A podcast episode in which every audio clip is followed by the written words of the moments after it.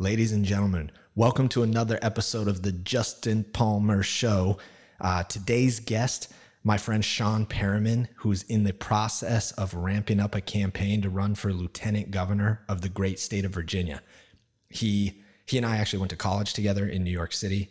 Sean's been on an incredible path as a lawyer. Uh, he's been involved in the NAACP in Virginia. He's always been an incredible human being. He was involved in student government in in college when when we went, and he he's got great open views about the future of his state and making an impact on it. And I think it's it, it was a frame of reference for me to understand who should be running for politics uh, in 2020 and beyond. So check it out. Sean's an enlightened dude. I really enjoyed the conversation. We covered everything from police reform, affordable housing, running for a public office, and a, a, number of other things. It was it was an incredible conversation. Hope you enjoy. Here we go. It's the Justin Palmer Show. Here we here we go. Woo! Woo! Mr. Perryman, it's great to see you. Good to see you, Mr. Palmer. Th- thanks for taking the time today. I appreciate it. I know you're on the the hustle right now. Yeah, yeah, we're campaigning, doing the whole thing. It's uh, going pretty well. That's great. That's great. What um, I wanted to ask you, kind of right off the bat, why why are you doing what you're doing?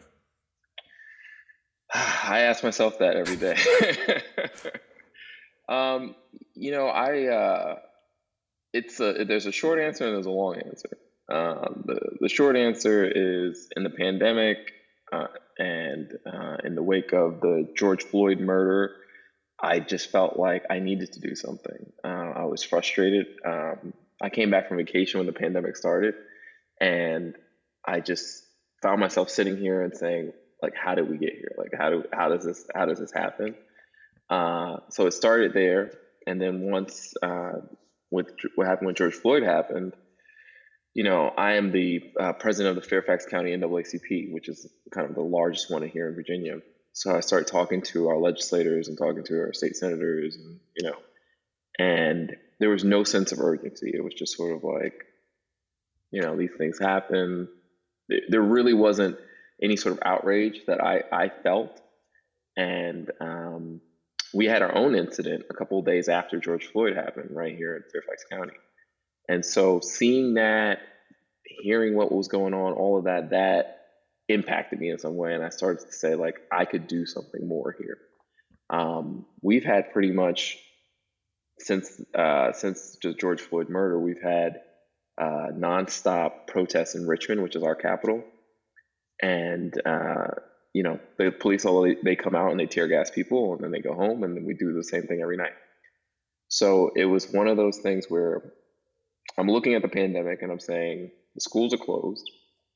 We're not providing PPE. We're not providing any sort of help. The government assistance, they gave people $1,200 and said, good luck for the rest of this, this mess that we're in. And then uh, in the state level, they had all these endless supplies of cops, it seemed, who were able to have endless supplies of tear gas and everything else. And it's just like, what do we have government for? they're they're not able to serve us in the middle of a health crisis. They're not even meeting. There was no emergency session here in Virginia or anything else. Uh, but then when people are protesting police violence, they have everything they need to kind of squash that, right?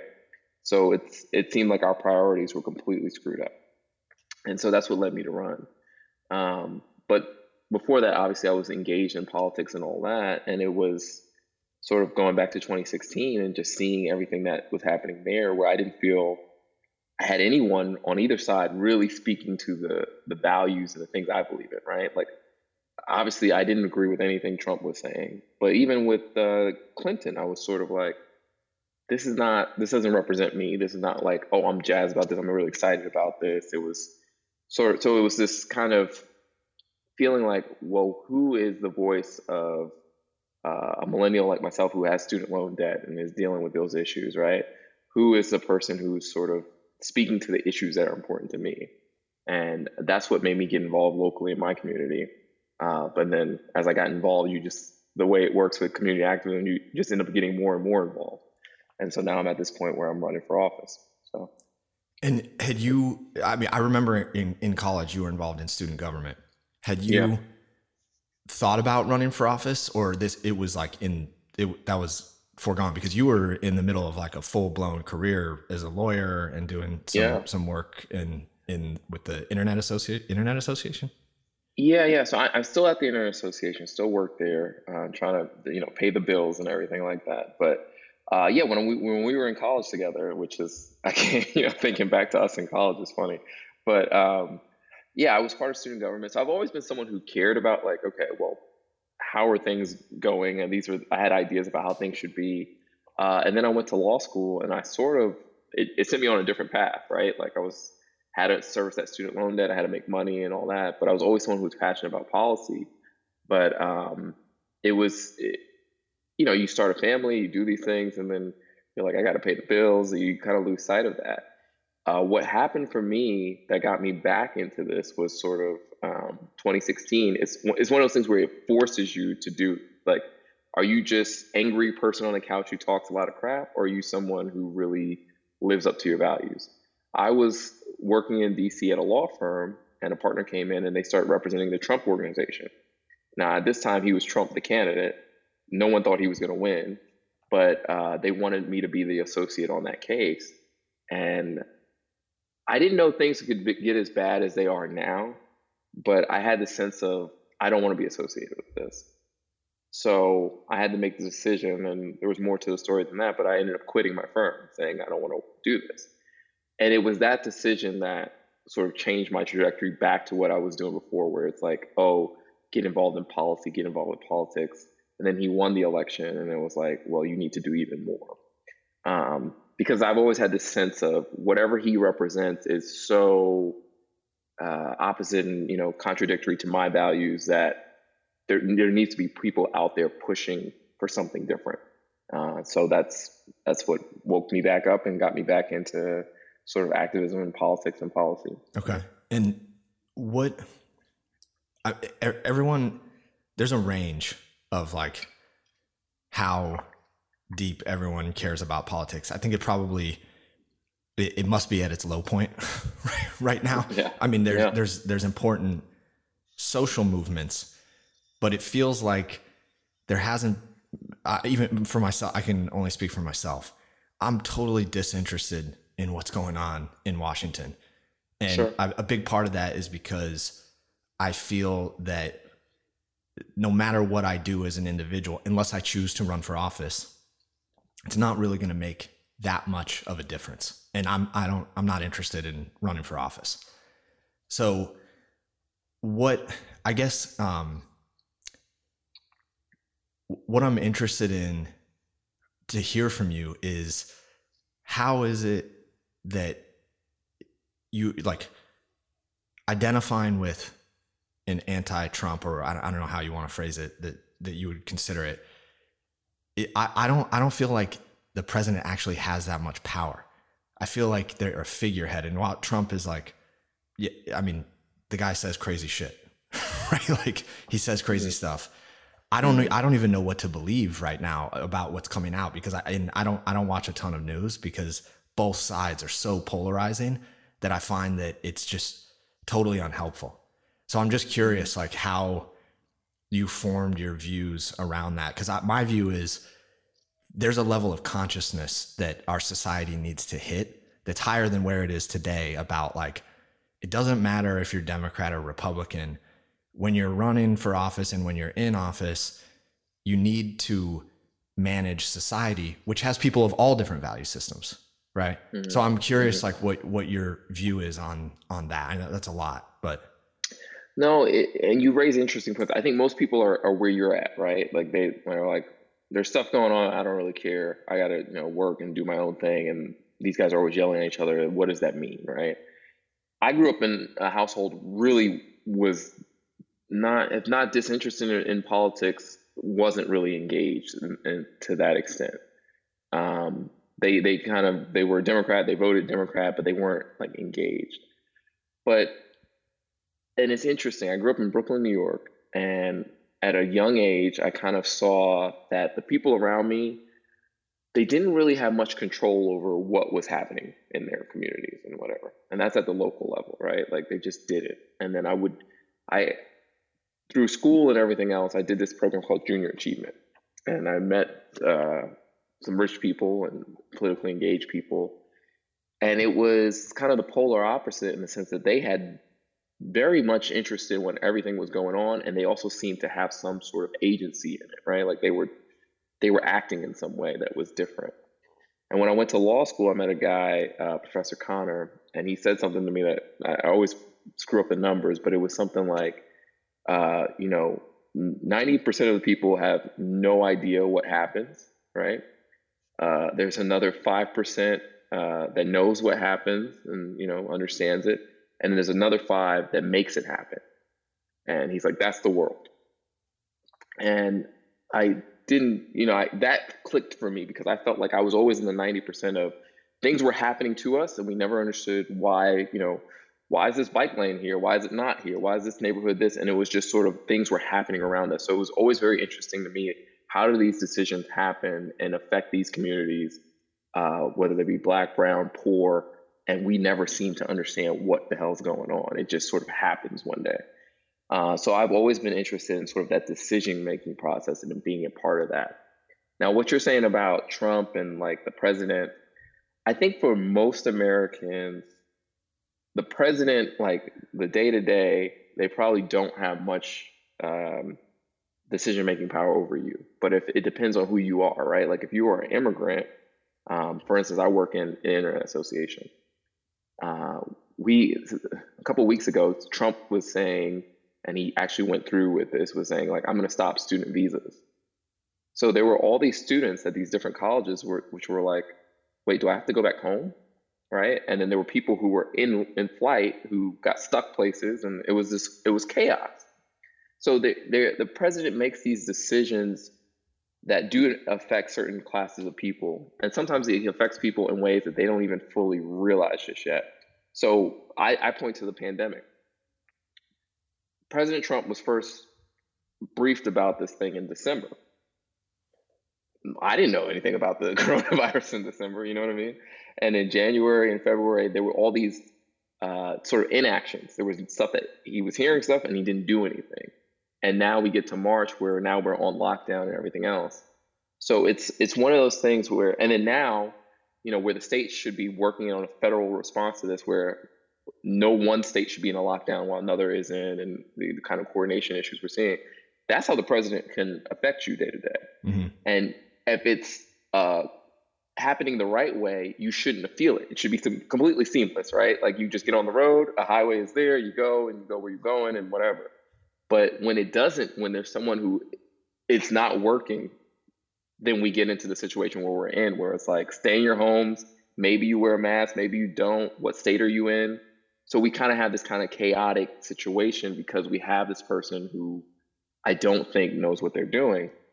But then more so, if they're if you are a person who is being targeted, the president can have a really big impact on you. So I look at I work a lot with the LGBT community. And, you know, trans rights were kind of just starting to get more of them under the Obama years. And now under the president, you're seeing some of the rollback of that. So it just depends on who you are and, you know, what's important to you and everything else. But I agree with you. In the most part, the president shouldn't have that much impact on your day to day. But when he isn't doing his job, we see situations like this where it's sort of like, well, it's, it's up to everyone else to figure it out the governor, the, your superintendent for your schools, everything else, because the, the, there's no federal government making these decision making. You could look at SARS, you could look at all these different things that never reached the United States because we had people who sort of uh, prevented it from happening. So um, it, it's it's one of those things where even if you don't care about politics, the saying is politics cares about you and they are you know there are people who are making decisions that are going to impact you in ways you don't even think about sometimes for sure it, yeah it feels like there's i mean it, it, this this whole scenario of the pandemic has totally exposed the weak points in america's own system and infrastructure right? And that goes. I, I actually look at it as I, I, don't point the blame at any one person, and I, you know, I, am not. I generally try not to blame people because it's like a, I feel like it, that, that's just wasted energy, and I I mm-hmm. totally respect what you're doing. Is like you're gonna go do something about it, right? Like you're you're mm-hmm. you are putting thoughts into action, into motion, which is an agent for change. I I see a general leadership like void all throughout the American system. That's that's public that. schools, that's cities, that's counties, that's police. You know, there's it, I, I don't know that there's like a, a seamless way to respond to a global pandemic, right? and I don't know mm-hmm. what's actually true and what information was flowing around whenever it was flowing around. And like I, I know the game of telephone is real, and I'm curious what what your view is on like at the state level. Like we're you're running for state office, right, lieutenant governor? Yeah, yeah, that's right. And how how are you going to try to fill that void in your state? I mean, it's that that's one level of action. I, I personally feel that that exists in every state right now. And our system was designed that way to not give the federal government too much power. But now we're relying on the federal government because we have a pandemic and it's causing major damage across every state. Yeah. I mean, this gets into like the philosophical questions of what does government, what is it supposed to do, right? Like, what is it, what is it really supposed to do? And it's supposed to handle these issues that we can't handle individually, right? Like, if you as a person you know, you can throw out your garbage and take care of that. But if your neighbor isn't, you know, so that you have government that sort of says, look, this is what we all have to do collectively. It's collective action. Um, but I agree with you. Like sometimes I get into fights with people who they get into this, uh, they identify as conservative, they identify as whatever they do. And they're like, well, because you're talking about this person or about the president, uh, then what, what about your governor, the, the Democrat in Virginia? I was like, I don't like him either. I feel like, you know, we've been failed at all these levels. It's not mutually exclusive. It's not Democrat or Republican uh, necessarily. It's that everyone has sort of kicked the can, and the pandemic's all, all you know, the, obviously the front of mind, but it's the perfect example of this, right? You know, the, what happened at the federal government happened. Our governor then said, "Well, I'll let every school district decide, and, and every superintendent has to make their own decision." So it, it becomes this thing where no one wants to lead because that's hard and you get blamed for stuff. Um, so then you you push it down to the next level, and I think we've seen that like time and time again. But then no one wants to be an honest broker, and I think there have been some examples. Like I, I felt like Cuomo did a good job of this, right? Saying there's a lot of things we don't know about this situation. There's some things we do, and here's what we're going to do. And if this doesn't work, we'll we'll change course. And so, what I'm hoping to do if I were to run is I want to be an honest broker. I want to be someone that says, look, this is a situation. This isn't, this is what we know and this is what we don't know. Here's how it can sh- uh, turn out. And this is the decision we should make.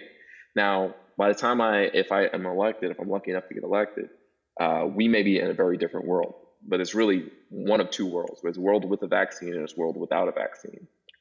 Um, I hope we have a vaccine by then because I can't imagine going through this situation for, for much longer. But, you know, either way, what this is exposed is that, you know, party loyalties, like, oh, this person is a Democrat, so I have to agree with everything I'm, they're saying. That's the problem. Like, we need someone who says, look, this is not working for us. Same thing on the Republican Party. And then you sort of, and I agree with you, we have this sort of needless bickering. We have the Twitter fights where people are like, oh, I, I, I really dunked on them then. Yeah, we're still all wearing masks and sanitizing our groceries. So right. we're not in any better place because you dunked on the person, right? So I think there's this need to tell the truth, to, be outspoken and, and, and just say, hey, you know, this is what we need to do as a society. This is how we bring up everyone. Um, but I think I wish I wish people were more involved in the political process because I think that everyday person, you know, if you pick 10 people off the street, they would probably have a better sense of how to handle what's going on than our current leadership because they don't have uh, the political consider- considerations. They're not thinking about, oh well, they didn't vote for my bill, so I'm not going to do this or whatever. They would they would think of the problem at hand. Um, and being in this process, I see how much other noise there is in this, right? Like I have to raise money and I have to do this stuff to be this person who's viable as a candidate. But that doesn't really if someone comes along and is able to raise more money than me and they become the candidate, it says nothing about whether or not they're suitable to lead. Right. And so that's part of our, our the flaw in our system now is that there's so many other things besides your leadership qualities that determine whether or not you're in office. And we see that. We see that at every level. We have these rich guys who uh, now they're faced with an actual crisis, and look at look at where we're at. So um, I, I hear you. I hear what you're saying, and I think it's completely valid because we're in a mess. Yeah. And what? How do you get people more engaged? Especially like I, I, at the local level is where it matters. I think if people are engaged at the local level you mm-hmm. will be you will inherently become engaged at the federal level because the federal you'll you'll understand how the federal impacts your local stuff. Right. Yeah. Uh, i mean that's tricky. So like i said i i i, I run a uh, one of the largest nonprofits in Virginia. It's a completely unpaid job as volunteer, and it's all about who's passionate about being in the NAACP. It's a, a legacy organization, so we have some names or whatever. But when I took over as president a year ago, we had 200 paid members. Now we have 1,200. The way that we got people involved was through coalition building. Like if you have an issue, I look at it like this: if you have an issue uh, as an LGBTQ individual or as an Hispanic individual, um, I'm going to be there for you, and you come and be there for me and my issues, and we'll work together. Um, and I also work with labor unions. Economic justice and racial justice are tied together, right? Like they, they, they try to separate us based on race, but really we are fighting a struggle and it's getting people to see that like we're all in this together. Um, but to get people more engaged in this stuff is, is helping them to understand how the, it's two things, I think, helping them understand how it impacts them, what, what's in it for them. And then two is uh, demystifying the process because I think a lot of times people are like, I don't know who controls this and what to do and like that sort of thing. And politicians, they take advantage of that because they're like, by the time they figure this out, they're going to be tired of it and moved on to the next thing. And I hate to be cynical, but I, I've seen that happen as an activist where they're like, I can wait this out and people will forget about it. But what we're seeing now in the pandemic, which is a really interesting dynamic, there are no distractions. You know, like you're stuck at your house, you have nothing else going on, and people are, you know, I think the George Floyd thing, seeing a police officer, we've seen plenty of video over the years. I think the difference here was the American public had nothing else to see but this. They were seeing someone, you know, just completely unjustifiably have their knee, you know, a knee jammed into their neck for yeah. nine minutes. Yeah. And so it's if you're at home and there's nothing else for you to do but see that and, and just let that marinate and say like what is the difference what does this mean if i as a human being see something like this and do nothing what does it say about me i think that um, that is what has spurred a lot of people to act you know activate and do stuff in their community um, and what, what, I, did locally we had a car rally here and i said to people i said if you come to this car rally and you go home and you know you say oh man i you know i did a protest you would have done nothing. You would have failed both us and the generations to come. You have to stay engaged in this fight. And people really thought that resonated because they were like yeah you're right. Like I, i've been, obviously been asleep to some of the things that have been going on around me and you just got to tell them this is the way to get engaged join an organization that's constantly doing the work and you don't have to be in it with us the whole time. You just got to know, hey, this is going on, and I'm I'm aware of it because there are people who are already doing the work that you can just say, hey, tell me when you need me, and I'll come. Sure. Yeah. Or donate money. Or, you know, there's there's many ways Whatever you can help. Yeah. yeah. What? Spe- speaking of keep, keeping people engaged, so how do you do that when, at some point, our country is going to return to some level of normalcy? uh, maybe right? And how do you do that when people go back to the thing which has which has been driving their lives which is work right? This is i think we're at this point where i agree with you now is a, is a really critical time. And it's how, how are you going to keep people's awareness on some of these important issues as they go back to normal life and they and they have things to focus on You know, that is a question that I've been thinking about because at some point we do return back to normal, right? And what does that look like? But then at the same time, I also second guess that and I say, it's one of those things when you see something, you can't unsee it, right? Um, we have seen even it doesn't have to be big things. Like if you are at a job that wasn't remote before, and you have been working full time remotely, they're gonna have a really tough time to tell you, oh, you have to come in the office now and be shackled to your desk nine to five. Because you're like, hey, dude, I was just doing that without the commute, saving a bunch of gas money. Why do I need to do this, right? Like that's gonna be a, a real challenge for people who are trying to get their people to come back in the office because they're like, I don't, I don't need to, right? Um, it's, I think it's the same thing too with some of the, some of the things we're seeing nationally and everything else is like, if you've been awoken to, oh, there is police brutality, and you went to a protest and you saw more police brutality, I don't think you go back to your your your nine to five and just kind of forget about that. I think there there something has been has fundamentally in my this is my sense of it. Something has fundamentally changed with our country and a lot of people. Um, we're seeing protests. We saw protests in all 50 states. You know, in Montana, where you know the black po- population is like 0.4 percent they're they're protesting for Black Lives Matter. They're doing so something has changed where we're like this isn't normal or this isn't acceptable. Um, even if they get a vaccine, I think there are going to be people. It may not be everyone. You're never going to get everyone, but there's going to be a, a, a mass of people who were never engaged before who are now in this and will remain in it. I think. Okay.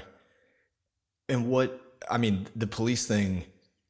I, I'm I've trained jujitsu for about a year. I'm very very early in it, mm-hmm. um, but I've trained it enough to uh, to watch these videos and really feel the unnecessary use of force mm-hmm.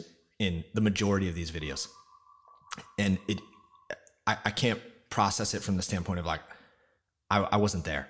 I don't I don't know what else in that situation was being experienced, but a lot of what I'm seeing on video it could easily be handled through proper jujitsu training, right? Jujitsu is a submission yep. sport. It gives you, a, I, I think Rener Gracie calls it scalable levels of violence. Mm-hmm. And I see that as a clear path to better training of the of police departments. And I just wanted to segue for a minute into this because I'm curious as your to your views of. Well, I know police police department reform is something that's high up on your list. What mm-hmm. what is your plans for Virginia? Yeah, so for Virginia, um, it's it's a couple of different things uh, that we're working on currently within the, in my role at the NAACP. Uh, right now, we uh, I, I and some people think of this and they're like, "You hate police." I'm like, "No, not really. I don't really think about the police in that say. I'm not sitting here like, oh man, I really hate them. How am I gonna stick it to them. It's more what we're doing with the police doesn't make sense, and they're not trained to handle the stuff that we're asking them to handle. So right now we have police in schools in every school, and they don't reduce school shootings. We just know that. Um, but they do lead to more arrests of black and brown kids, uh, and also disabled kids, uh, which a lot of people don't talk about. But mm. the dis- disabled kids get arrested by police a lot. Um, For what? And then, I mean, is there like a well, theme there? Well, yeah. So sometimes it could be autism, and so the police say, "Why aren't you following my orders?" And they they're not really understanding their orders. Uh, it could be, you know, behavioral issues that they just rather than saying the police aren't equipped to deal. They're not teachers. They're not counselors, so they don't know how to deal with these kids. So they just arrest them, and that's what ends up happening. And we see it. The you know government accountability office did a big study about it, and we see it uh, here in Fairfax County.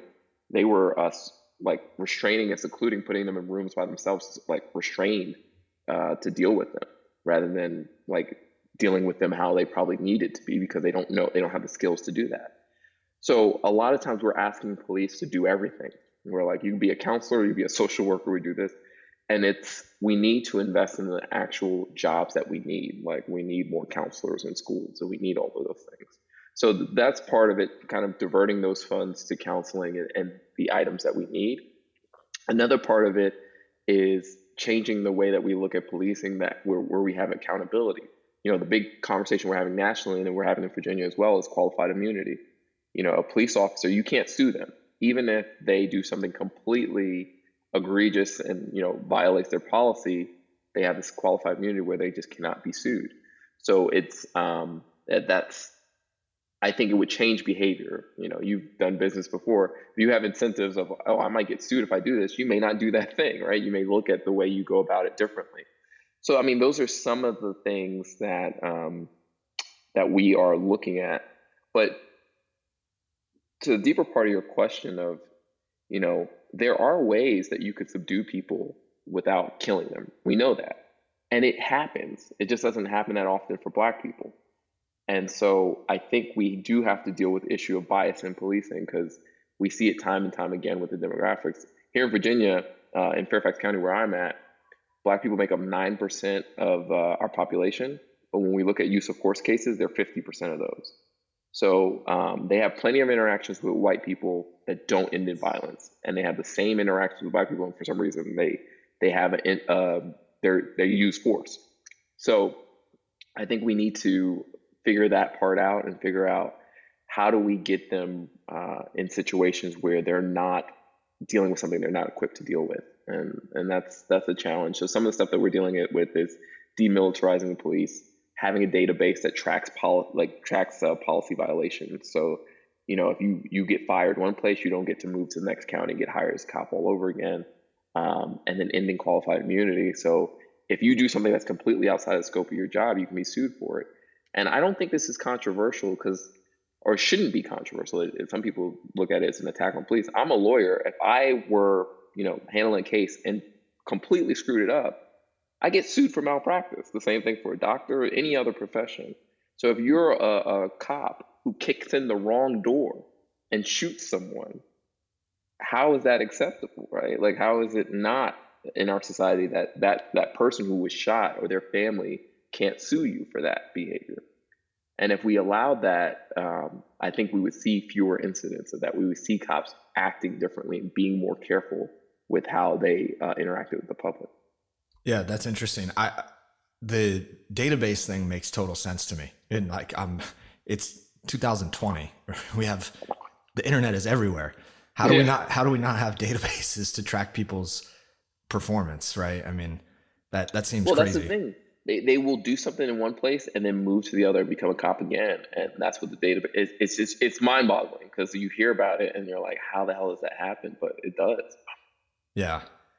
Yeah it, it seems to me that another component that would be helpful is having people from the actual communities be in, responsible for the police department. And that means that you need people to step up from the community and say I, I want to I want to be a police officer in this in, where I'm from, right? Mm-hmm. Where you where you mm-hmm. actually have some tie-in. And I, the only example that I have from this is, is New York because I spent the last 15 years there.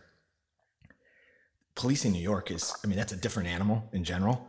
It's mm-hmm. chaos, and guys that even guys that live in the city, they're generally policing areas that they don't go to, and yeah. I, I think that becomes a problem when there's issues in the community and you don't have anyone that's even part of the community involved. That to me seems really important. It's just like you have to have some level of fabric that ties everyone together. It doesn't it doesn't mean that things aren't going to come up. It doesn't mean that there's not going to be issues. You need to invest in those people to help police each area. I don't know if that makes sense. No, and, and what what you're saying makes sense. I mean, you're trying to build trust, right? And the way we've been dealing with it here is with our civil. We're trying to get civilian review panels, right? Because right now, if there's a, a complaint against the police, it's investigated by the police. So it's you know when we deal with the homeless population and they say, hey, this you know cop harassed me.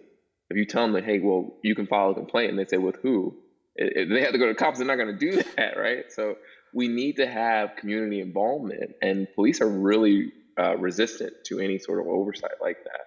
So, you know, any sort of government, we need to have accountability. It's just whether you're a cop, whether you're, you know, the clerk down at the the county's uh, courthouse, whatever, you need oversight. So, um, and when I think when you frame it in those terms, people understand it. But we get into these stupid partisan divides of back the blue, you know, it's like they're just they're government workers like anyone else. And if there's an issue there, we need to address it. It's not about being anti-police. It's about being anti, you know, violence, being anti-corruption, being anti, you know, doing a, a terrible job, you know. So we want people who are doing the job properly. And um, uh, everyone wants to feel safe. We we often talk about policing, but really the real issue we're, we're, we're, dealing with is public safety. And sometimes that's police, sometimes that's counselors. If you have a mental health issue, it, it just really depends. And we need to ex- broaden how we think about public safety and what makes people safe. Yeah, no, I, th- that makes a lot of sense. I mean, I'm a big fan of teaching kids detailed self defense in public schools, whether that's you, mm-hmm. I mean, mm-hmm. you could pick whatever sport or self defense system you want or some combination. I'm I'm a believer in Gracie Jiu Jitsu first and foremost because I, th- I think I think it's a it's an effective tool system and I've watched my son my son's actually been training longer than I have. I've watched my son develop a very base set of skills and confidence in close combat scenarios right? And he's a, he's the mm-hmm. sweetest human being right? He doesn't want to hurt anybody. But he has a level of confidence in a physical altercation that I've I've never witnessed that because I wasn't around martial arts when I was a kid. And so I think I think there's even more innovative things that can be done starting with people, right? Of like how, how can we diffuse this situation? Well, I think you know, jujitsu martial arts makes people.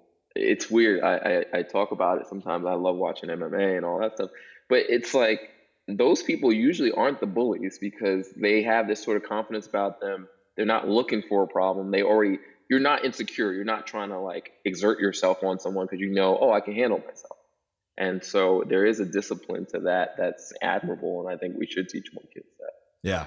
Yeah. I wanted, I wanted to go back. I, I like what you said. Uh, and I think you're right. I've witnessed it. It, I had the fortunate opportunity to train at Renzo Gracie Academy in New York City. Oh wow! Shout out yeah. to Renzo Gracie because that place is filled with savages. Um, yeah, and it's some of the nicest people I've ever met in my entire life. And it was I was in there with cops, construction workers, professional fighters. I mean, they're the the Gracies are teaching the classes, right? And it's I've in a year of intense training there, the community was what stood out the most. It's actually what I'm missing mm-hmm. most about New York life right now. Um, and I, I, wanted to go back to something that you said earlier about transparency because I think this all ties in to mm-hmm. a system of transparency. That's kind of that's what you were talking about when it comes to the police. Is like we need a, a transparent way to track performance. We need a transparent way to track issues in the community. How it it sounds easy, because we have access to the internet. I something tells me it's way more complicated than that. And then you layer in the component of keeping people engaged when they just want to pick up their phone and like something and flip through 50 photos and then sure, spend yeah, an hour on yeah. their phone. So how, how do you how do you envision transparency in the future of governing cities, communities? Yeah, I, I think um, well just to back up a step so when you when you talk about tracking performance for police it also is well what's a good performance right? If you make the performance all about arrest then the guy's just going to go out and arrest everybody he sees right? Because that's what his incentive is. So you always have to make the incentive of what is best for the community right? So how do i incentivize that? Maybe it's well how many complaints do you get from civilians? Like the fewer you get that that's the higher you are. Uh, you don't want. I don't think you want to make it arrest and ticketing, ticketing because it's just going to make them a nuisance to people. Like, oh, I'm just going to get everybody I can, and that's not really what we're looking to do. It, it, should be some tie to keeping crime low, not having a lot of complaints. You know, that should be what policing is about. Uh, it shouldn't be about I'm going to try to arrest everyone under the sun. Uh, but as far as transparency in government, I mean, uh, going to what you were saying uh, we are in you know a technological age where we're all working virtually. You know, we are on different sides of the country able to talk to each other seamlessly, right? So we can track uh, we what what this doesn't require citizens to be involved every day. They shouldn't be on their you know phone like no one would want to to check it, whatever. But it should be able to say if there is an incident with a cop, that I can look up his record. Like if a, I feel like I was stopped by a cop and I can look up his record, or I was treated unfairly, I can look up his record, and if we see patterns, we're able to address them. So I think it's uh, not only not only between departments, but everyday citizens should have that accountability or that um, ability to say, I'm going to look and see, like, you know, is this right? Or is this on the up and up and, and see that? And I think it should be a publicly available database. And it should, you could have a 50 state one, but it, you should be able to go in and say, okay, I'm in Virginia. Here's this. Who's here's the officer stop me? What's his record like? Um, and I, I, don't see what's what's the issue with that. Um, right now, like I, I made the com- comparison to uh, the bar. I'm licensed in Texas. You can look up Sean Perryman under the Texas bar and see if I have any complaints against me. So uh, it would be a very similar thing, and I don't see why we wouldn't do that, especially for something as serious as we're giving this guy a gun, saying you have the authority of law to, you know, shoot someone, arrest someone, everything else. Why wouldn't we have that kind of accountability there? Yeah, I mean that makes. Uh, I never really thought about it in the context of the the standard that lawyers are held to, which is very high, mm-hmm. extremely mm-hmm. high, and mm-hmm. uh, there's probably a lot more lawyers in this country than there are police officers. Uh, so I, I, I think I would think implementing that is yeah. It, uh, all of this stuff is going to be a major undertaking at the onset because you're talking about big changes in philosophy of how we govern. Right. If that makes well, sense. You, well, you know the origins of policing, right? In the South? Uh, I, I actually don't. I, don't. I don't. The police in most southern states started out as the slave patrol. They were the people who picked up, you know, picked up slaves and, and everything else. And then Jim Crow that just morphed into the modern day police. So I, I tell people that because um, there's a guy named Bryan Stevenson. He, that they had that movie Just Mercy about him. Uh, it was on HBO and movie theaters and everything else. But uh, he said something so profound to me. He was saying, uh, he was talking about the death penalty, and he was saying, you know, uh, if in modern day Germany, uh, they had this kind of disproportionate uh, use of the death penalty on Jewish people, we'd be like, you know, what the hell? The, the Germans are still killing Jewish people. In modern day America, we have this history of slavery, of lynchings, and everything else. If we look at the death penalty, it's mostly black people. If we look at the number of arrests, black people. If we look at, so you have these systems that were originated in discrimination and, you know, have this long checkered history of, you know, arresting black people for questionable things. And it's still happening today. And then we're saying, well, maybe that's just a coincidence or whatever. I think we have to look at, we have these systems that were, that were based in racism and they are still leading up to racist, racist outcomes. So we have to examine like, is this is this a, a remnants of that origin? Is this the system not being broken but operating as it is intended to be? Um, and we see it with cannabis, we see it with uh, various different drugs.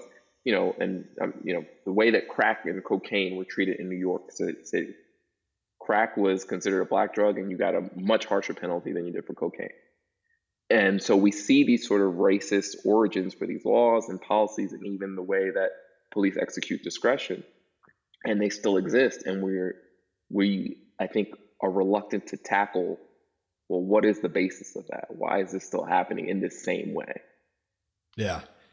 That, that definitely makes a lot of sense. I think for some reason, people are just so resistant to change. And that is in, in the age where information is available immediately, that information may or may not be accurate, but it's available, it's out there. It feels like we should be more open to some of the change. And I understand like the US government is a it's the largest philosophical tanker ship in the universe, right? In, in, in the human universe you can't go through and make a bunch of changes overnight. You have to start kind of incrementally chipping away at it and figure out what works and what doesn't work. And I it I haven't thought about everything that, that you're talking about in the context that you're talking about it. Although I see that there has to be some important big shifts in police philosophy, like the philosophy behind policing. And I actually felt it when I was a kid. I got in a lot of trouble when I was a kid. I had had a lot of un unproductive energy, and I, you know, my father wasn't present when when I was a kid. My mom was working a lot, so eh, I had numerous run-ins with police officers, and almost none of them were positive. Right, I, I still respect the police today from the standpoint that all these all these people are humans. They're they're trying to do their job. They're trained in a frame of the world that may not be the best frame of giving them unfettered power and just letting them sort of unilaterally govern in their position until something goes horrendously wrong. That that seems like a terrible way to train people to police.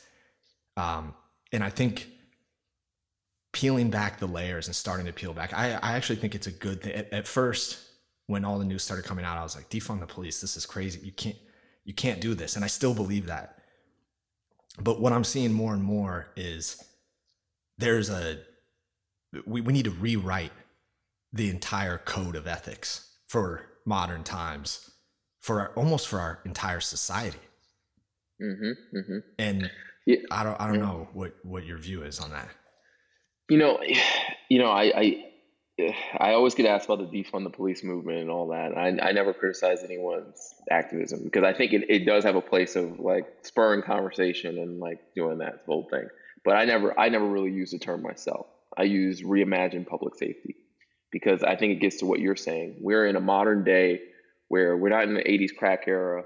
We've seen a, a drop in crime since the 90s, and it's kind of persisted um, with some exceptions here and there, but mostly the crime that we saw in the 70s, 80s, and 90s has really uh, gone down, right? But we are still we are still uh, policing in the same way. We're still looking at these things like people think, oh, uh, and I, this is where the defund the movement makes sense in the sense of people think, oh, um, if I want to be more safe, I'm going to add more police and I'm going to keep giving them money, right? But then when you look into these, when you lift the hood and look into where these budgets are going, you got a, you know, here in Fairfax, we got a two hundred million dollar police uh, police uh, department, and in New York, it's a couple billion dollars. And then you look at they're buying helicopters and tanks and all this stuff, and then you're saying, well, wait a second, is this really serving? And then you look at the school systems that we're not funding. So when you talk about defunding, um, it's almost like you, we need to reinvest in other things. We need to divert some of these funds because what we're doing is we're building this police state where they have tear gas and tanks and all this endless stuff. And who knows if we're any safer for it at, at, at that, right, Justin? Like, you know, uh, they can stop uh, protest or riot, but how often did that happen before this was going on, right? So, would we be better served if we had more teachers or we paid our teachers more or if we had more equipment in our schools? We have parts of Virginia that can't connect to the internet, that's crazy right? So insane. you know, you know what I'm saying that the rural parts of Virginia that have the worst internet access you can imagine, and you're in a pandemic where everything is virtual, but you're gonna keep funding the police at outrageous levels. So I do get where that comes from, but it's all about reimagining things to make it serve all of us better. How how much do you think the current sort of funding structure of the police is tied to like a 9/11 type event? Not not in a Yeah. conspiracy theory way, but in the No, no, I in this you. fear. I do think it's a lot of it's fear. I think it's um it even goes before 9/11. So I think some of it's tied to a 9/11, oh, you know, we're we're prepared for a terrorist attack. And then some of it's tied to uh, sort of 80s, early 90s tough on crime. Oh, the crack epidemic. So we're gonna go fight gangs and stop crack and, and all that. By the way, I don't know if that worked, you know, but they the the the model was we're gonna have as much police as possible and all that. And um, you know, I've talked about this. I grew up uh, in my high school years in New York and lived in Brooklyn where we had stop and frisk, right? Something like nine out of the ten people they stopped and frisked didn't have anything on them, right? So you had this program where police were constantly just grabbing young black men up, for the most part, young black men up, and and and searching them. That's not the United States that we talk about when we talk about the land of the free, right? That's not every day. Can you imagine police coming through your neighborhood and just searching you? So we allow that in certain neighborhoods. We allow these sort of things to happen, and we have this model where we think that that works, but then when we look at it, you know, only one in ten. Is it really worth the liberties that we traded for that? Um, and so to, I, I got far afield, but to answer your question, I think we're basing our policing model off of worst case scenario 9/11 and sort of this outdated uh, tough on crime. I'm going to stop all the drug dealers model from the early 90s, late 80s. Yeah, that's interesting. It your point reminds me of I, I just watched um the last Narco on I think it was on Amazon mm-hmm. Prime. It's a yeah. three part series about uh, a DEA agent named Kiki Camarena, who which is Net, Netflix Netflix's oh, yeah, they, Narcos Mexico was based on him going to Mexico and the yeah. he got he was tortured and murdered. It was horrendous. Yeah. This I think it's a three or four part series. It was fascinating because it plays into what you were talking about in the context of the CIA was funneling drug money into the United States that without knowledge of the DEA and according to this documentary like everyone at the DEA in Mexico was on the take right and oh, wow. it, I mean it just it was very eye opening in the context of like big government and some of these policies that exist that are like well the CIA is doing it to protect they're immune from the laws of the mm-hmm. United States because they're not a law enforcement agency. And I, you know. CIA is probably going to listen to this now that I said it. Uh, hopefully We're not. both in trouble now. Yeah, I, am in my garage. Okay, it's there's nothing crazy going on here. Um, but that that was just it, what you were saying reminds me of that where we have I I don't I don't think as a society we've taken a step back and thought about did any of those policies actually work? What what worked, what didn't work, right? What should be updated for 2020? And I and I think what you were saying about uh, the school system, I mean just reimagining, reinvesting in other areas makes mm-hmm. makes a lot of sense. Um so you know we imprison more people in the United States than anywhere else in the world, right? Like our our our solution to everything is throw throw you in jail. You know, you break anything, you do anything wrong, you go in jail. Uh, if we look at other countries, they they don't arrest people at nearly the rates that we do, but the way they deal with drugs is completely different. You know, um, they they look at it as a public health issue. Now, when uh, the opioid crisis was happening, that's when we saw states start to look at these things as public health issues. Like, you know, police would carry Narcan in, in their, in their uh, cop car. They, the way that we did it was a lot more empathetic and kinder and gentler than people. And you can get into whether that was a race issue as well. But we go, we think that if we lock up all the drug dealers, uh, that will solve our problem. But there'll be a new drug dealer because it's a supply. As long as there's demand, there's going to be a supply. Um, so what we really need to do is, I think, you know, we need to start thinking about what what are other countries doing in, in this in this regard. Not everyone needs to be treated like imprisoned and everything else. I think we need to invest in other things like getting people off of drugs or helping them as they they get weaned off the drugs and everything else. But we can't just keep arresting folks. We have more people in jail than anywhere else, and so it's this. It's it's what we're talking about, changing the philosophy of how we see people, looking at them as human beings, right? You know, like you you said that you got in a lot of trouble when you were younger on. Have you had someone who just looked at you like, "Hey, this is this kid. Maybe something's going on with this kid. I could invest in him in some other way."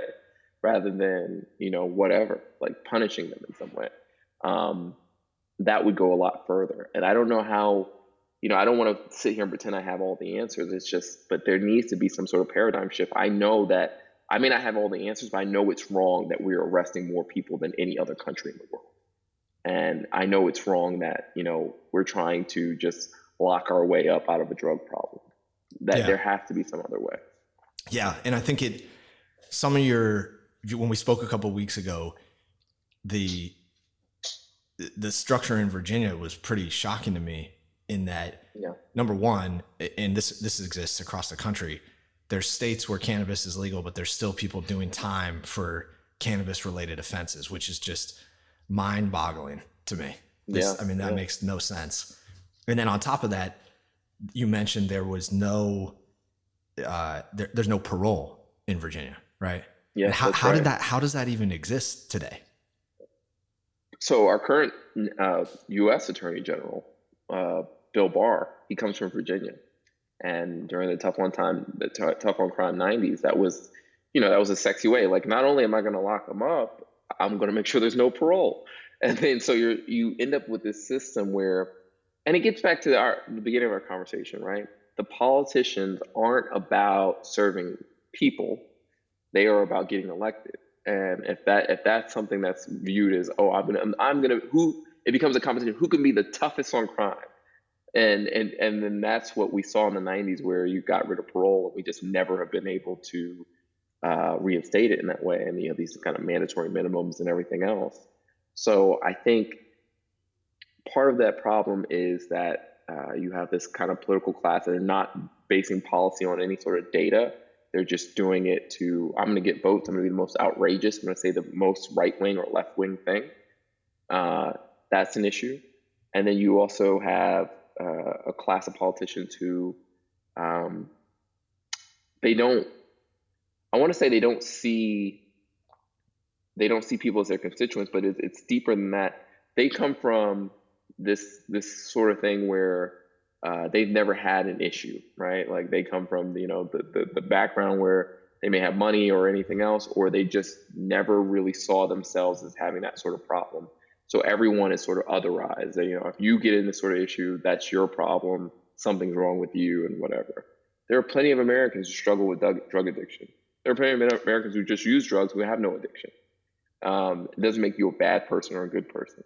It, it's not about that. It's it's that's you know that's uh, that's a, a really um, reductionist way of thinking of things, and we need people who can see the humanity in other people and who empathize with others and will craft laws in, in a way that reflects that. Yeah, it's uh, you bring a a very enlightened philosophy to the politics game. I'm cur- I'm curious what's going to happen throughout throughout this this political race because uh, I think you're you're going to bump up against some of the realities of the system, which are you know ultimately those are just tests of your character in in my view, and that exists in anything that exists in the corporate world, as I'm sure you've experienced working in commercial law firms and and litigation. Um, what I guess in terms of how you decided to focus on what you're focusing on, can can you share that in in a philosophical term? Because everything you're saying is like it, you seem to be saying, I'm going to look at what's the right thing to do, right? From a human perspective, right? There is all these issues. There's race issues. There's gender issues. There's education issues. There's financial issues. There's policing issues. How do you keep that momentum once you actually get elected and then you're in the middle of the system that is not really designed to allow you to do all those things at once um you know what how do you decide what to focus on I mean, that's that's the t- that's the the tough question of how do you be pragmatic and still be successful, right? And like and and and still live true to your values. I when I entered this race, I said to myself, "There's no way I can lose," and I don't mean that in the, in the cocky way of, "Oh, I'm going to become the next lieutenant governor and screw everyone else." I mean that in the sense of, if it's not about me, if it's about the values and the issues that I want to push forward, and I'm able to successfully push those forward, if I'm able to change the conversation where people are having conversations that they normally would not have had in a, tif- uh, a typical political race, then I've won. Uh, and I have to keep that in mind that it, it's if I'm able to do that and help get some, you know, incremental way forward for the issues I care about, then that has to be a win for me. But at, at the moment that I uh, succumb to, oh, well, I just need to be elected official for the rest of my life, and I'm going to say and do anything to do that, then then I would have lost in some way, right? So I have to be willing to be in this race and stand for values that may be unpopular. That uh, you know, at some point there may be some time in my career where someone says, you know what, I'm going to fund your candidate because you did X, and if X is the right thing, then I have to stick by it, and that means losing a seat, or if that means losing this race, then I have to accept that. But I'll know that I at least put those values forward. So that's, I think that's the, in my mind, I've had to come to grips with I cannot get so caught up in winning at any cost because winning at any cost just means I've won this seat, but it does not mean that the uh, issues that I care about necessarily are being served or I'm doing those. Yeah, that's uh, I, I admire that. It's I, I think it's a tall order. I, I think it can be done for sure. I think it needs to be done, and I think it will test your resolve in in, in a number of ways right? It's I, I, which I'm sure you're probably experiencing every day. I mean, what what has it been like to literally start from scratch? I mean, you you don't have a political background. You're running for lieutenant governor, which is a is a very high seat in the state, although mm-hmm. probably not as glamorous as what most people think. Um, yeah. and and you're willing to do that, and so I'm curious as to what you know what does your what does your infrastructure look like? How do you even get set up to do something like this? Sure. So, you know, actually, the current lieutenant governor who is going to be leaving that seat, uh, he was never elected before, uh, and there's been a history of that. So this seat, you know, I'm not doing something unprecedented. I think it can be done, and I think I have a good chance of doing it. But as far as what the infrastructure looks like, it's it's a really interesting thing uh, talked to you know other politicians, and they the way they kind of talk about it is that there's the, the the donor primary, the money primary, and then there's the the primary for votes, right? And the way it looks now is getting my name out there, saying, "Hey, I'm thinking about this. I want you to consider me." Um, it's not really hiring a lot of staff because you don't have the money to do that yet, right? So it's getting volunteers, um, and then it's calling people and asking for money. Honestly, Justin, like it's like we build in 20 to 30 hours of call time a week where I just get on the phones and I call people I know and I call people I don't know. And I say, either I'm having conversations about them with what are the policies that are important to them, or I'm just asking them for money. Because at this point, uh, the money is how you get your voice out there to get your message out there. So the message is important, but if no one hears it, you know, you're just a guy screaming in the woods, right? So that's how that's how I how I do it. So a lot of my time during this period is just calling for money. Um, and it goes back to what we said like, does that really serve? Does that show that I can lead? I think the stuff I've done before shows I can lead, but this is how this is the process I have to go to go through to make this happen. Um, and it's humbling in a lot of ways. Like, you know, I'm a grown man. I don't want to call people and ask for money, but uh, and I've never had to do that before. But I have to put my ego, my pride aside and say, I care about this issue and I, I, care about the outcome of this. And I think I can do so much to help people.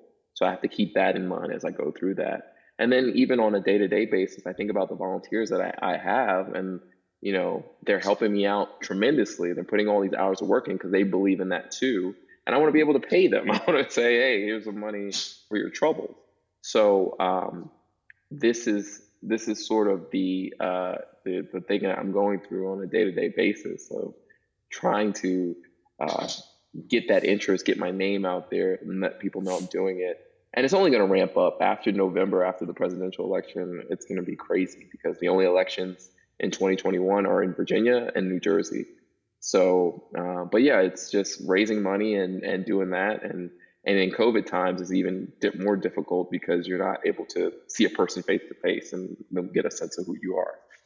Yeah, I mean, I can only imagine that that extra layer of not being able to have a public rally, not being right. able to go into community events, and not being able to go knock door to door even is, I'm sure, a, a major major challenge is a huge challenge. Yeah, everything is on Zoom for the most part. I, I mean, I'll try to do stuff if it's safe enough at some point, but um, I also don't want to be the guy who has a public rally and then a bunch of people get sick, right? You right. don't want to be that either. Right. So yeah. Yeah, and what um, I mean, in a lot of ways, what you're describing is basically setting up a business at the onset, right? It's Mhm. it, the the sort of cost of entry is your time to go raise the capital that you need to even start the race. Right. Yeah, it's it's ultimately this is going to be a statewide operation where I'm going to have volunteers and people I hire throughout the state. I'm going to be, you know, running ads. I'm going to be doing that. So it is it's very much like starting a business. You're like, and you're starting it from zero. You're just and it the interesting thing is you're starting a business and you're the brand. So you're both the brand and the business and you're trying to do it. And so there's a million different things that you're thinking about as you do that. Um, and, and to go back to what we talked about, remaining true to that message while also trying to make it palatable to as many people as will accept it, right? So um, it's a, it's a lot to consider and do, but I think it's a uh, fascinating challenge, and it's something. Ultimately, if I if I'm able to do it, I'm hoping that it translates to doing some good and, and moving things in the direction that I would like to see them go. Yeah.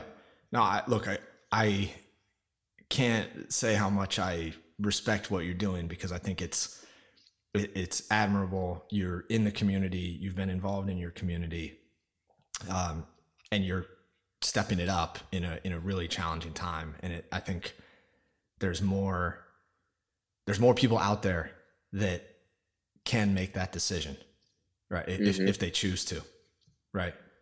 Yeah, Um, and I mean, and I, sorry to cut you it's off, but it, I, I don't know why this came to my mind, but there was a situation with a young lady. Uh, she was arrested for something because I think she failed to appear to court, and it was something minor. Uh, and a deputy sexually assaulted her while she was like being transported from jail to jail. They arrested a deputy, uh, but then she remained in jail after being sexually assaulted. So I had to work with this other NAACP chapter in another uh, county to get her out. And we got her out, and she was so grateful, obviously. And like, you know, we tried to get her. This is at the height of when the pandemic just started. So we were trying to get her, like, she had gotten evicted because she was arrested and hadn't been paying her rent. And so we had to get, find her place to live and all this stuff. But there are so many people like that that get caught up in the system that don't have means and everything else. And like, to think that you know I could be doing my day to day job, but I will never have that sort of impact on someone's life in my day to day job. I just won't. So this is when I when I talk to people about getting involved in their community, you just don't know who you're going to help, and that's a sm- like a, a like a small scale, you know, one person thing. But I think as people get more and more involved in the things you do and you change these policies, like the big changes you want to make, the people will never know who you are, right? Like the, if you make a change good enough, they avoided some problem that they never knew that they would have had. And so you don't do it really to get thanked or anything like that. You just do it because you're helping people out in a way that you think it's the right thing to do. Yeah, I I mean I can resonate with that a lot and that that was a big component of this podcast is hmm you never know what message is going to resonate with someone and we have the opportunity just through normal conversation not pre-framed like media spam just Yeah. normal conversation like you never know. And that, that's why i'm interested in not putting structure around it in terms of we're only going to focus on this. It's i think there's too much we're only going to focus on this one thing and not enough this is life and this is the experience that we're all having. And you this conversation may inspire someone 10 years from now to run for office or to get more involved in their community or to help someone out or you know whatever it is you just you just don't know and i, I think that's the power that we all have as individuals today is that you can choose that format because of the distribution that you have you have to go build it you have to you have to go create it um, but i think if you you do it from your heart in the right place it, it will come because there's Yeah. there's not enough of it in the world today Yeah. I think Um, that's right. I wanted to switch gears because there was one other thing that I wanted, one other big ticket thing that I wanted to to talk to you about, uh, which is affordable housing, and it's something that I've thought about a lot as you know, a big chunk of my career has been in the commercial real estate business and investing Sure. and building stuff. And I'm, I, I feel like it's it is one of the root causes of some of the major economic challenges in our country. And I'm curious. I, I know from just our conversation a few weeks ago, it's something you're interested in. I don't know the particular situation in Virginia, but I'd be Yeah. curious. I'm always interested in understanding more about it state by state because I also think that that's a community level thing. And mhm. um, I, I would just be curious as to to what your view is on on the affordable housing system. Yeah, yeah. So, I mean, in in where I live in Fairfax County, uh, like I said, most populous, but Northern Virginia is really the area, right? So it's Fairfax, Arlington, Prince William. Uh, housing costs are always going up. Amazon just moved in, which also uh, uh, would, will raise prices. We're right near D- DC. Uh, it's just a it's a good place to live, good school system. So the the prices go up we have this thing called a half penny fund where they put half a penny of taxes uh, for every dollar towards affordable housing. Um, and we're always trying to get that expanded because it's not keeping up with what we need, what the needs are. But honestly, during this time, um, we haven't even been able to focus on affordable housing because we're dealing with the eviction crisis.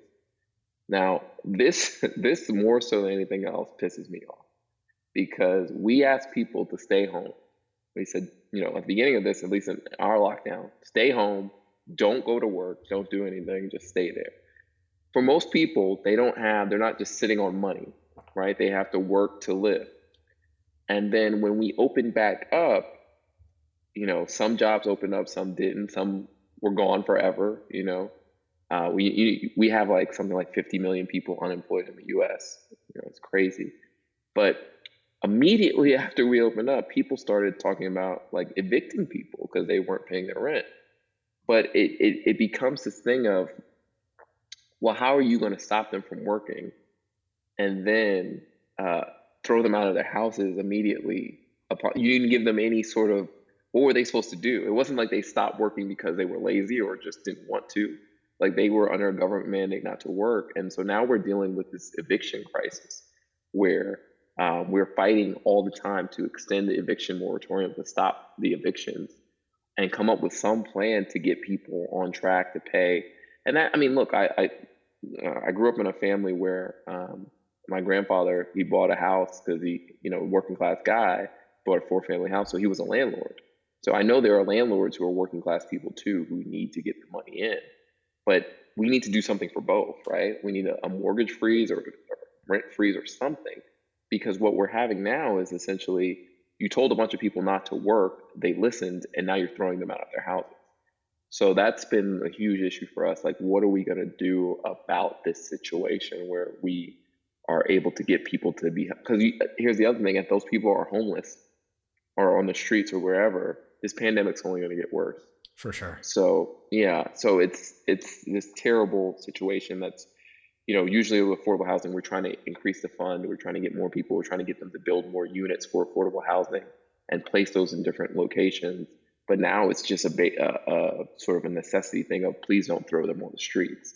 Um, and uh, our governor has extended the moratorium to September 7th, but it's it's sort of un- unrealistic.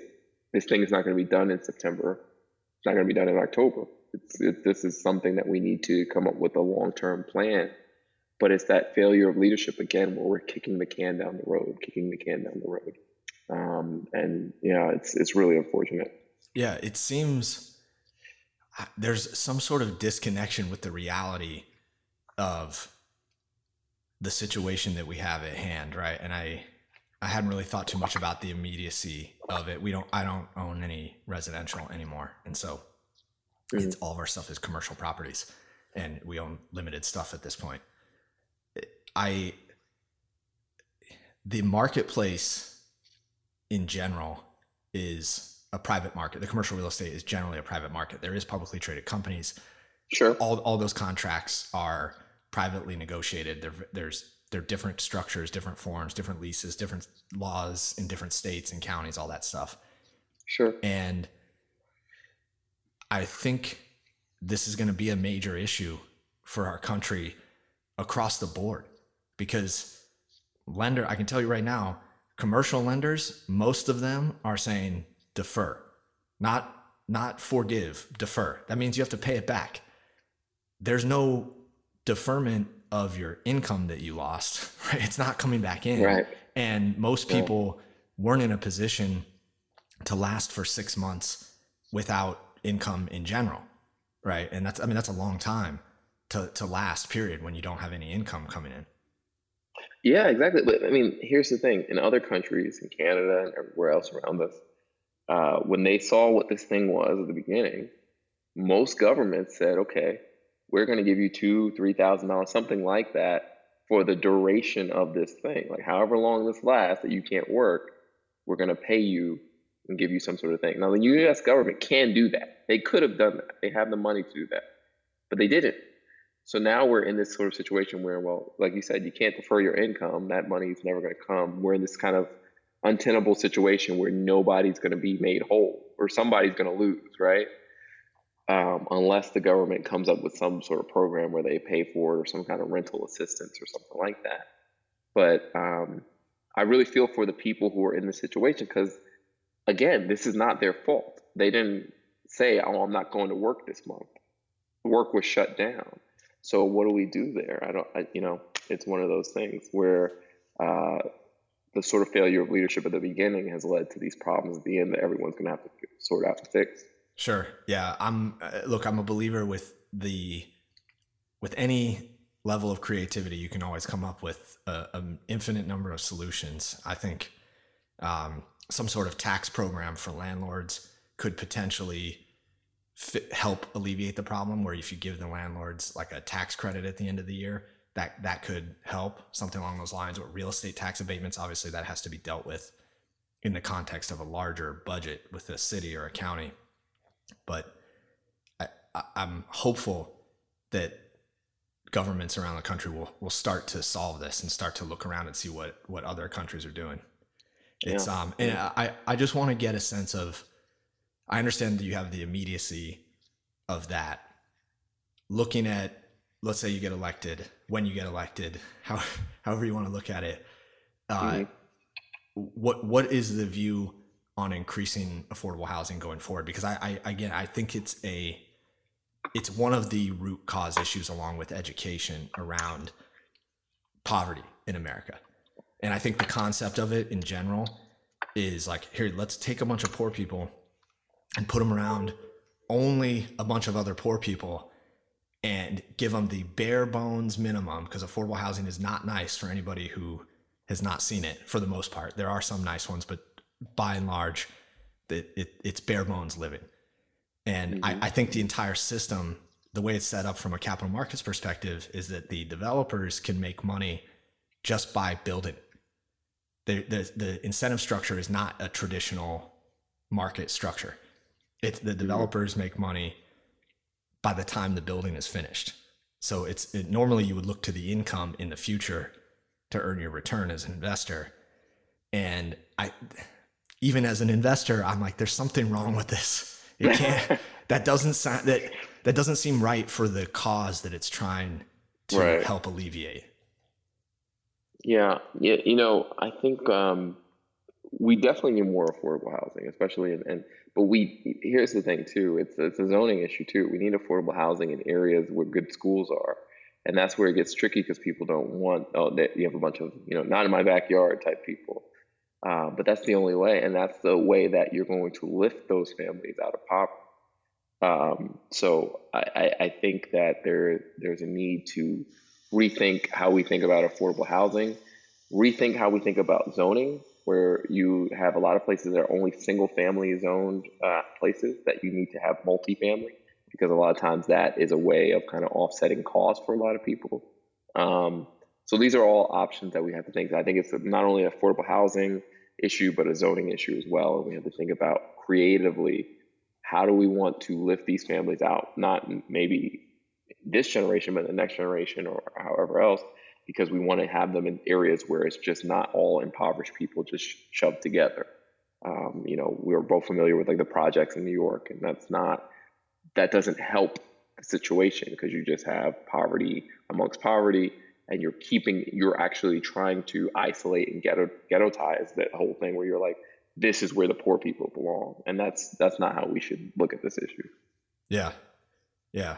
It's uh maybe more than half a penny on the dollar will will help as well yeah yeah more than half the half more than half penny fund uh but you know i think now they're trying to get it up to two cents two cents for every dollar so i'm sure i'm sure anything helps yeah yeah. Well, let's let's end on a positive note. Uh, yeah. How much how, you, you've done tremendously well raising capital, raising funds right out of the gate, and you're gearing up. You've got a team of volunteers. What can people do to help you? Right. If there's anything, and if there's any other message that you want to put out, feel free. But let let people know, um, you know, where they can find you what the best ways to get involved in or even just learn more about what you're doing? Right, right. So I would say if, if people want to get involved, um, they would go to Perryman, P E R R Y M A N, for Virginia.com. Uh, you can donate there. You can also sign up to volunteer there. Uh, we need both. Uh, donations are always welcome uh, because that's really what's going to fund this campaign. Uh, and my issues are, I, I, look at it as the three E's education, economics, and equity. We want a society where people uh, are, you know, have a standard, a high standard of living, are feel valued and respected by their government, and are served by the government. And so, if people want to get involved, go to that website, uh, donate to our campaign. Uh, while even if you're not in Virginia, this virus, more so than anything else, has exposed why this is important because uh, the borders that we have on the imaginary maps and stuff. If someone's sick and they come into your state, it's going to affect you. We need good government everywhere. We and we also need to be looking out for each other everywhere. We're all in this situation together, uh, and whether you have a good government or bad government or everything else, it's going to affect all of us. So um, uh, I, I, I just would hope that people would support the campaign, support someone who's looking to have that strong leadership we've been talking about the whole show, and and doing the right thing and looking at it from a, a human perspective that we all need to take care of each other and help each other out when we can. That's it, everybody. That was an amazing conversation with Sean. Check him out online, even if you don't live in Virginia. Check out what he's about. Think about how that can make an impact in your state.